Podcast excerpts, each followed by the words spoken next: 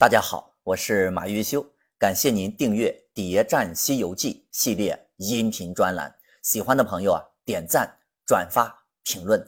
上一节啊，咱们讲到大鹏鸟其实不想吃唐僧肉，那他为什么还要拦截取经团队呢？要回答这个问题啊，咱们就必须得弄明白取经团队为什么要来狮驼岭。取经团队是活的。而狮驼岭是死的，取经团队来这里就是为了要找狮驼岭的晦气。狮子精不想惹麻烦，那就太天真了。不是你不想惹麻烦就能解决问题的，而是麻烦自己找上门来了。相比之下，大鹏鸟就看得比较明白了，选择了直面问题。这就像人生。达到一个阶段，你会突然发现，已经不是你要走了，而是形势推着你啊，除了向前，别无选择。话说，大鹏鸟拦住狮子精，把唐僧呢关进铁柜子里，同时放出唐僧已经被狮子精夹生吃了的假消息。孙悟空逃出狮驼城。先去狮驼岭，把全山的妖精全部打死。老孙是时刻不忘自己的本职工作，然后又回到狮驼城打探消息。老朱和老沙都求孙悟空赶紧来救自己，但是孙悟空听说老唐死了，他是一个都没救，哭了一场之后，就去灵山找如来去了。老孙跪在下面，捶着胸膛说：“弟子当年闹天宫称大圣，自为人以来都不曾吃亏，今番却遭此恶魔毒手。”如来很淡定：“你且休恨那妖精，我认得他。感情如来早就知道大鹏鸟在狮驼国，肯定也知道他吃了一国的人，这不就是包庇罪犯吗？”孙悟空也是这么想的，猛声喝道：“如来，我听人说那妖精与你有亲，不与你有亲，如何认得？”咱们来看如来是怎么说的。他说：“我慧眼观之，故此认得。那老怪与二怪有主。”这个解释堪称完美。你别问我怎么知道的，我法力大就是道理。如来又解释一遍自己和孔雀大鹏鸟的关系。随后呢，如来让婀娜迦舍找来文殊普贤菩萨，带着过去佛、现在佛、五百罗汉、三千劫地围住狮驼三妖。大家看，为了抓捕一个大鹏鸟，整个灵山都出动了。可是，真的需要这么大的阵仗吗？到了狮驼国。如来也采用了所有神仙都喜欢用的招数，就是让孙悟空诈败，把妖精引出来。孙悟空成功的引出狮驼国三妖，过去、未来、现在的三尊佛与五百罗汉、三千劫地神不散左右，把那三个妖王围住，水泄不通。这儿啊，咱们特别说明一下。在这里出现了未来佛，但是在《西游记》里面可从来都没有说过未来佛就是弥勒佛。狮驼三兄弟被包围是什么反应呢？狮子精慌了手脚，叫道：“兄弟不好了，那猴子真是一个地里鬼，哪里请的主人公来也？”狮子精叫的主人公指的就是文殊和普贤菩萨。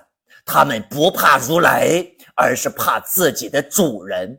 大鹏鸟说：“大哥，休得害怕，我们一起上前，使刀枪缩倒如来，夺他雷音宝刹。”大鹏鸟攻击的对象是如来呀，雷音宝刹是如来的大本营。狮子精呢，不识好歹，真的举刀上前乱砍。狮子精砍的是如来。不是文殊和普贤，但是文殊普贤念动真言，喝道：“孽畜还不归正，更待斩甚！”然后吓得老怪二怪是不敢嗔齿，丢了兵器，打个滚儿，现了本相。说明狮子精和大象精不怕如来，但是怕文殊、普贤两位菩萨。一说话，他们就放弃抵抗了。狮子精不可能因为大鹏鸟的一句话就动手砍如来佛祖吧？那就只有一个解释。狮子精之所以敢拿刀砍如来，是文殊菩萨默许的。大家看，大鹏鸟的目标是为了要夺如来的雷音宝刹。如果文殊普贤不来，是不是夺如来雷音宝刹的目标就有可能实现呢？文殊和普贤是谁呀？是当年四圣试禅心的重要参与者。取经团队这一路走来。烧了观音菩萨的观音禅院，夺了文殊菩萨的乌鸡国，烧了小西天，朱子国还救了佛母的仇人，一步步逼近狮驼岭和狮驼国。那大鹏鸟和菩萨们会坐以待毙吗？事情的真相是，佛母家族和四圣同盟为了自保，密谋要颠覆如来。到这里，狮驼三兄弟为什么要拦截取经团队，就已经说清楚了。大鹏鸟不吃唐僧，还放出唐僧被吃的假消息，就是要让孙悟空把如来引出灵山。按照计划，只要如来一出动，文殊普贤就会在背后偷袭灵山，夺取雷音寺。大鹏鸟担心文殊普贤突然撤梯子认怂，就到狮驼岭监督整个计划，逼他们动手。万万没想到，文殊和普贤却和如来一起来到了狮驼岭，计划流产。咱们之前也说过，《西游记》里的神仙们不存在未卜先知的本领，这些大佬平时呢也都不怎么用。自己的坐骑，为什么呢？因为大佬出门都会自己腾云驾雾，时间宝贵呀。坐坐骑那都慢的要死。一只能力出众的妖怪，与其用来显摆，不如啊让他们去做一些更有意义的事儿。坐骑从来都不只是用来骑的，他们的价值在于他们的能力。所以孙悟空不知道他们的主人也是很正常的。那么如来为何知道狮子和白象的主人是谁呢？因为有人告密，这个告密的人应该就是观音菩萨。观音、文殊、普贤都是当年四圣之一，四圣早就密谋要颠覆如来了。但是观音菩萨因为通天河被毁，最终认清形势，彻底臣服了如来。文殊普贤突然被如来召见，可以说打了他们个措手不及。婀娜迦舍随左右，普贤文殊舔妖粪。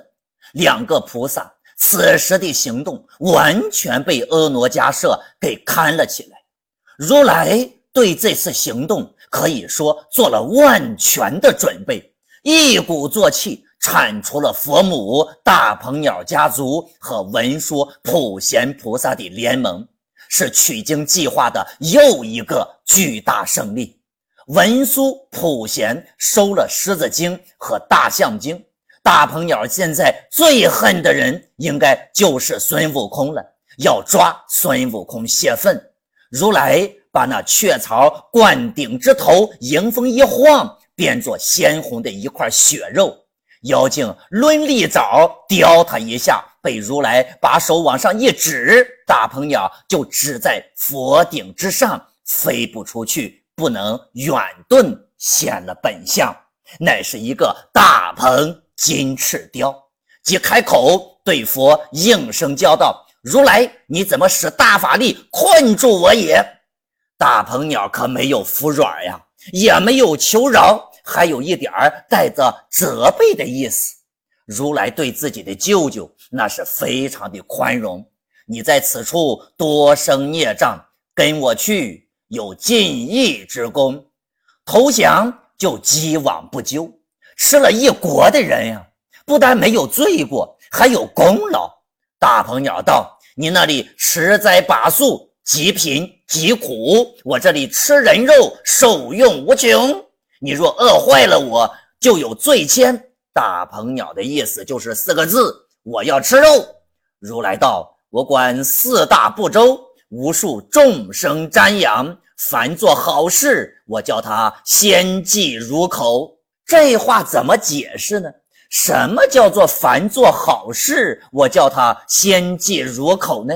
我们来比较一下，如来是怎么形容净坛使者这个职位的？凡助佛事，教汝净坛，乃是个有受用的品级，如何不好？就是做佛事，大家吃剩下的贡品都给你。那如来是不是也应该对大鹏鸟说：“凡住佛事，先记入口呢？”但是如来说的却是“凡做好事，先记入口”。这个“好事”二字就有内涵了。这个话的意思，言外之意就是我信众那么多，他要是做了坏事儿我拿他先喂你，你不就是想吃人肉吗？我呀，挑好了。给你吃，这就等于是变相的接受了大鹏鸟吃人肉的要求，这是一句暗示，只是不能说的太明白罢了。那大鹏鸟这个时候还想着逃脱呢，可惜怎么可能逃得掉呢？没奈何，只得归依。狮驼岭和狮驼国是什么地方？这里就是两座坟场啊。狮子精和大象精绝对的在这儿杀人如麻，结局呢也只不过是被文殊普贤给带走了而已。大鹏鸟吃尽了一国的人，把狮驼国变成了妖精城。大鹏鸟得到一个什么结果呢？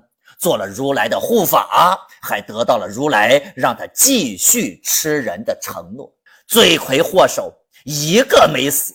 狮驼岭死去的人，没有一个神仙站出来主持公道，这就是传说中的西方极乐世界。狮驼城妖精做鸟兽散，孙悟空救了八戒、沙僧，寻找行李马匹，找着锦香亭，老唐在铁柜子里啊，还在哭呢。沙僧打开铁柜，老唐见着亲人，十里逃生的是放声大哭啊！我们这一回别的不说，单说唐僧在狮驼岭哭就哭了六次。那毕竟一个会哭的和尚，那才是好鱼饵，不是？沙和尚呢也哭了两次，孙悟空也哭了两次。被收进阴阳二气瓶，孙悟空忍不住掉下泪来。这一次哭，应该真的是来自于恐惧。孙悟空得知唐僧被狮子精吃了，那也哭了一次。这一战，取经团队四人组哭了三个，老朱反而是啊最淡定的。话说，纵观西游路上，老朱是很少哭的。不仅要对猪八戒刮目相看，老猪才是取经团队当中最坚强的人。那么现在还有一个问题：狮驼国五百年以前就被吃没了，为什么还会让它持续存在五百年呢？如来为何在这五百年内没有行动呢？这背后究竟又是什么原因？这儿啊，咱先不讲，留个悬念。随后，师徒四人大吃一顿，继续赶路。大鹏鸟的皈依对西方世界会产生怎样的影响呢？取经团队的下一站又是哪里？又有什么样的目的？关注我，播放下一集。我们到比丘国看看那个吃一千个小孩心的妖怪到底是谁。